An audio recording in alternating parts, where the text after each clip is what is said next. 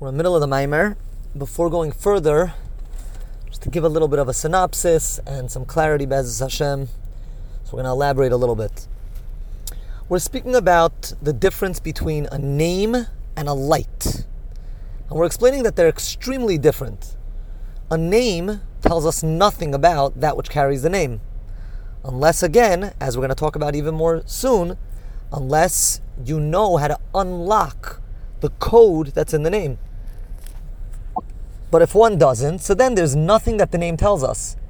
If you were to hear about someone and the only thing you heard about them is their name, that would tell you nothing about them.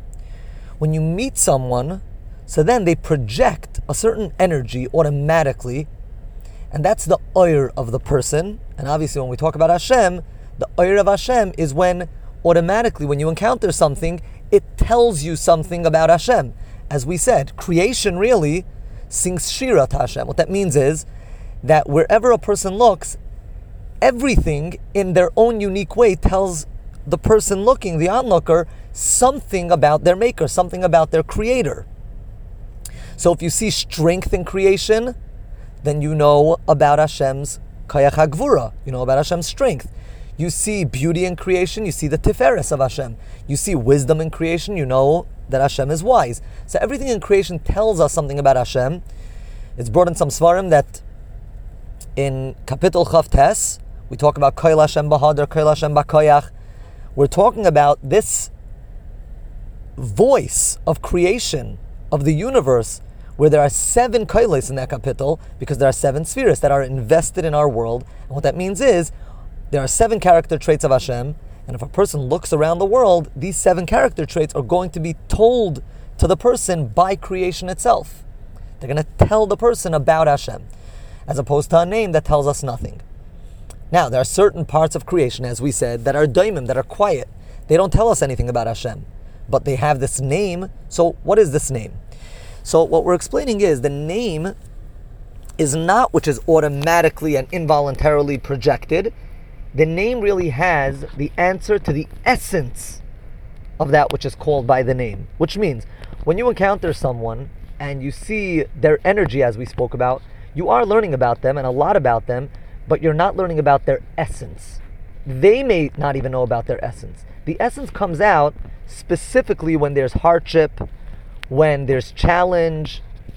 That's when the essence of the person is going to come out. And that is hinted to in the name. That is within the name. But again, we don't necessarily know it from the name. But the name has the key to the essence of the person, not to the light of the person, but to the essence of the person. And that's what we explained.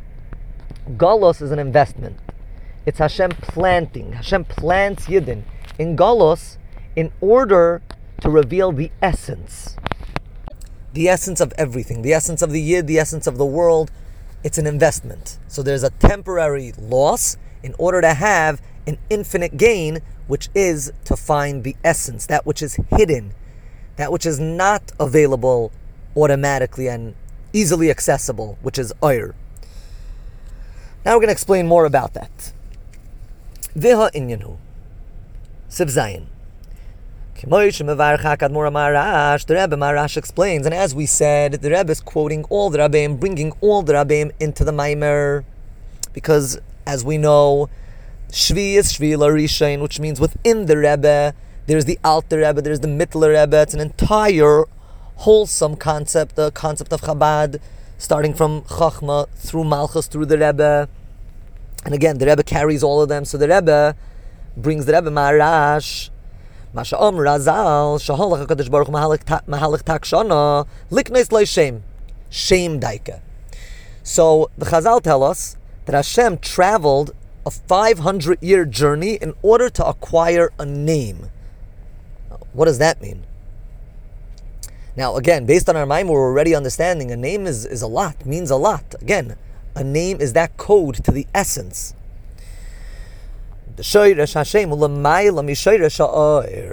The name is a revelation of something much deeper than light is.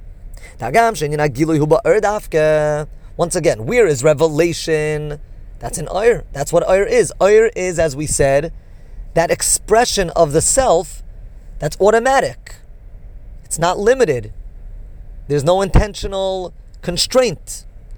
And I should mention now, I think we mentioned this in another shiur, the difference between, between oir and shame. So let's say when someone projects their their themselves, so you're getting their oir. How about when they start talking to someone, they start talking to you and telling you a specific thing that you should understand? That's already not oir, that's shefa. It's not name either. It's shefa.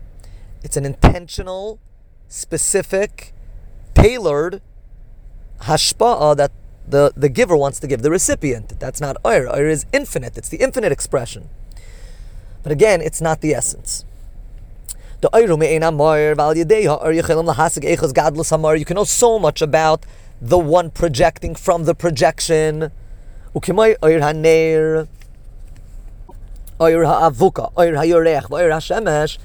When someone looks at the light, they can know so much about where that light is coming from, whether it's a can- well, whether it's the light of a candle, the light of a torch, the light of the moon, or the light of the sun. So the light tells you so much about the one that's projecting that light, the ma'ar. This difference tells you where it's coming from. So if you just encounter the oir, you must probably know what's behind that oir. Is there a candle here? Is there a torch here? Is this the moonlight? Or is it the sunlight? Once again, just from knowing a name, you know nothing about the person. At least the average person knows nothing about the person. And I should mention in other Maimari Bosi Legani and in many places in Chassidus, it talks about Rab Meir, that it says Rab Meir eh, have a medayak b'shma. Rab Meir would ask a person's name and then would treat that person or maybe mistreat that person based on their name because he knew from the name who they really are, what their essence is. And again, not what they naturally project, but what their essence is. And uh, this has to do with Rab Meir. Meir means to shine, and it's going to be actually very important to our Maimer. He shined on the name and was then able to see the essence. It says about Rab Meir that in his, his Sefer Torah, it doesn't say kasnais oyer, clothing of skin, but it says kasnais oyer with an aleph, meaning to say he was able to see through everything. That's Rab Meir. So Rameir was able to see in the name the essence. But the average person, not Rameir, not Adam Arishain, and not obviously a Rebbe that also sees in a name and essence. So the average person knows nothing from a name. The name tells us nothing. So many people have the exact same name, and they're so different. You don't know anything from a name. The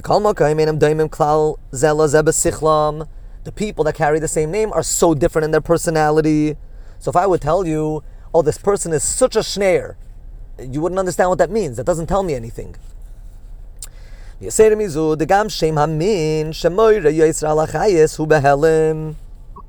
Even the name of the species, which seemingly tells us more, so you say he's a human being. That l'chayra tells you a lot. He's a adam. tell you the personal, individual name tells me nothing. But if I tell you the species, I tell you it's a lion, I tell you lahavdil, it's a Adam that L'chaira is telling us something, but really it's not. We happen to know what human means, what Adam means, but the name Aleph, Dalid, Mem, we don't know anything about the human being. And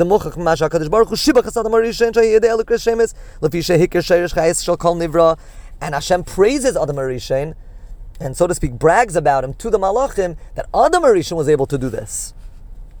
And what that tells us is that one cannot easily access this because we, we praise Adam Arishon, we talk about his wisdom, that he was able to see in the lion its name. And again, the connection between the lion down here and its origin, its essence. But this is not, again, easily accessible to the average person.